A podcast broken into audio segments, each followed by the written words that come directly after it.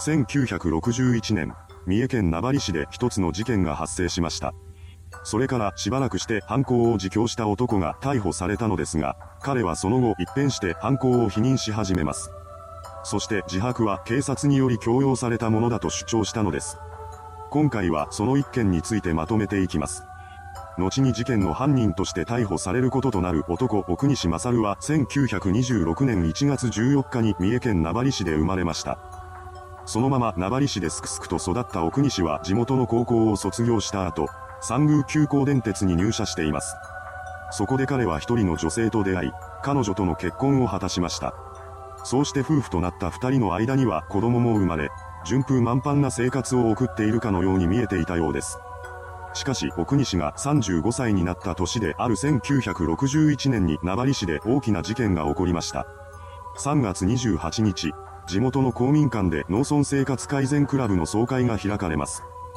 そこには男性12人と女性20人の計32人が出席していました。総会が終わった後、彼らは以前から準備していた懇親会を開いています。出席者は酒を飲み、大いに盛り上がっていました。そんな中、突如として現場にどよめきが起こります。20人いた女性のうちの17人がもがき苦しみ始めたのです。現場に居合わせた人々はすぐさま医者を呼び寄せます。これを受けて駆けつけてきた医師により適切な処置が施されました。ですが一部の人の処置が間に合わず、5人の女性が帰らぬ人となってしまったのです。その後間もなくして現場に警察が急行してきます。警察は当時の状況を聞いて回りました。すると、苦しんでいた17人の女性が直前にブドウ酒を口にしていたことが発覚したのです。懇親会でブドウ酒を出されていたのは女性だけで、男性には清酒が出されていました。そのためブドウ酒を飲んでいない男性と、そもそも酒を口にしていなかった3人の女性には症状が出なかったようです。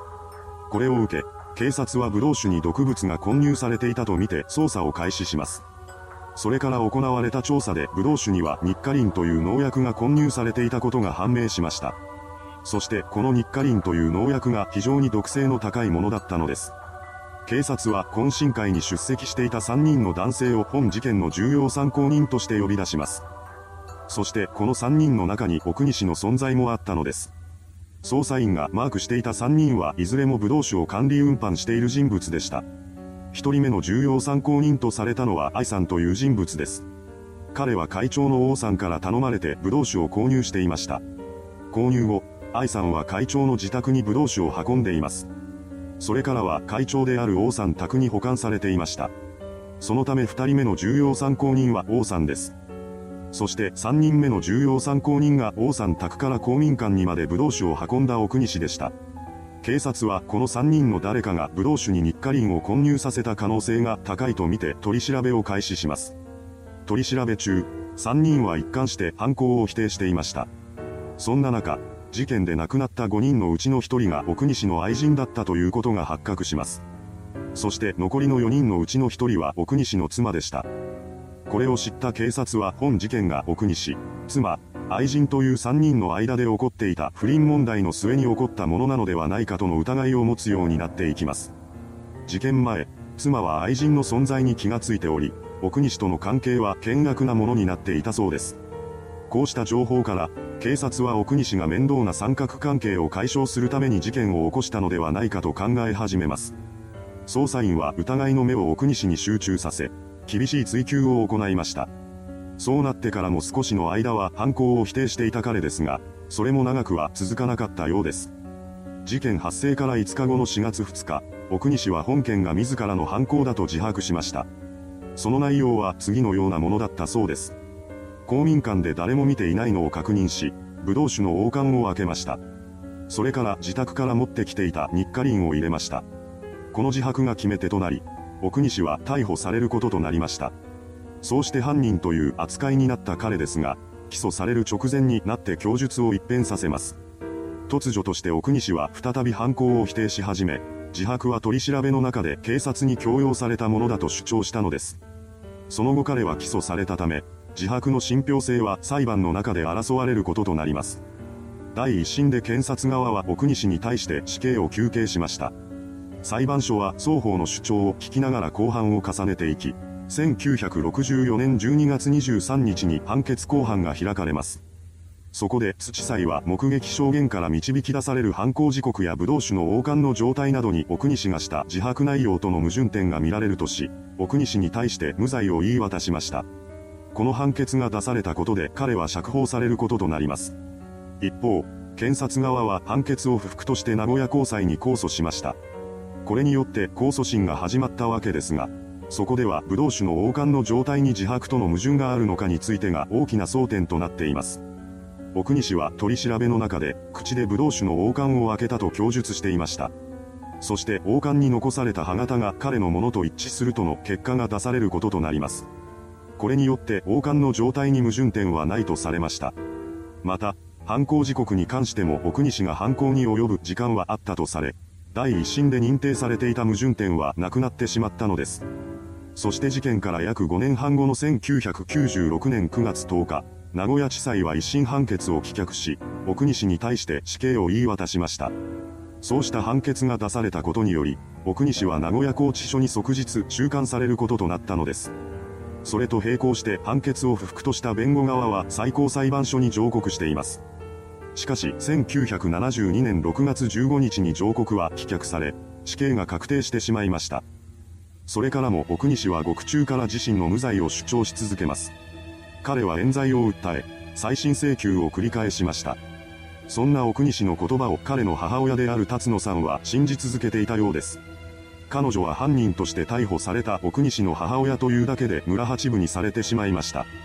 それによって辰野さんは移住を余儀なくされたようです。そんな中でも息子の無罪を信じていた彼女は塀の外から奥西に対して手紙を送り続け、仕事をしながらも月に1回は面会に訪れていました。ですが1974年から14年もの歳月をかけて何度もされた再審請求は全て棄却されてしまいます。そして事件から27年後の1988年、息子の無実が証明されないまま辰野さんは88歳で亡くなってしまいました。それからも再審請求や特別広告などはことごとく棄却されていってしまいます。それでも奥西が諦めることはありません。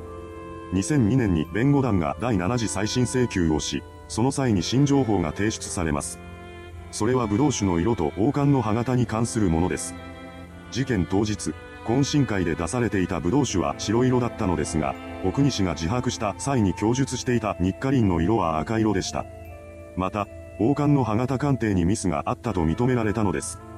これによって2005年4月5日、名古屋高裁はついに再審の開始を決定しました。しかし、検察側はこの再審に待ったをかけます。検察は当時白色と赤色、その両方の日課林が流通していたなどと説明したのです。こうした異議申し立てによってやっとのことで決定した再審は取り消されることとなってしまいました。この事実を知らされた奥西は絶望します。しかし、塀の外ではなおも彼の無実を信じて帰りを待ち続けている人物がいました。それは事件当時まだ中学1年生だった長男と小学6年生だった長女の2人です。彼らは父親の冤罪をずっと信じていました。特に長男は釈放の日がいつか来ると考え、父親が無実を勝ち取ったら一緒に暮らしたいと語っていたようです。ただ、その願いと裏腹に再審請求は棄却され続けます。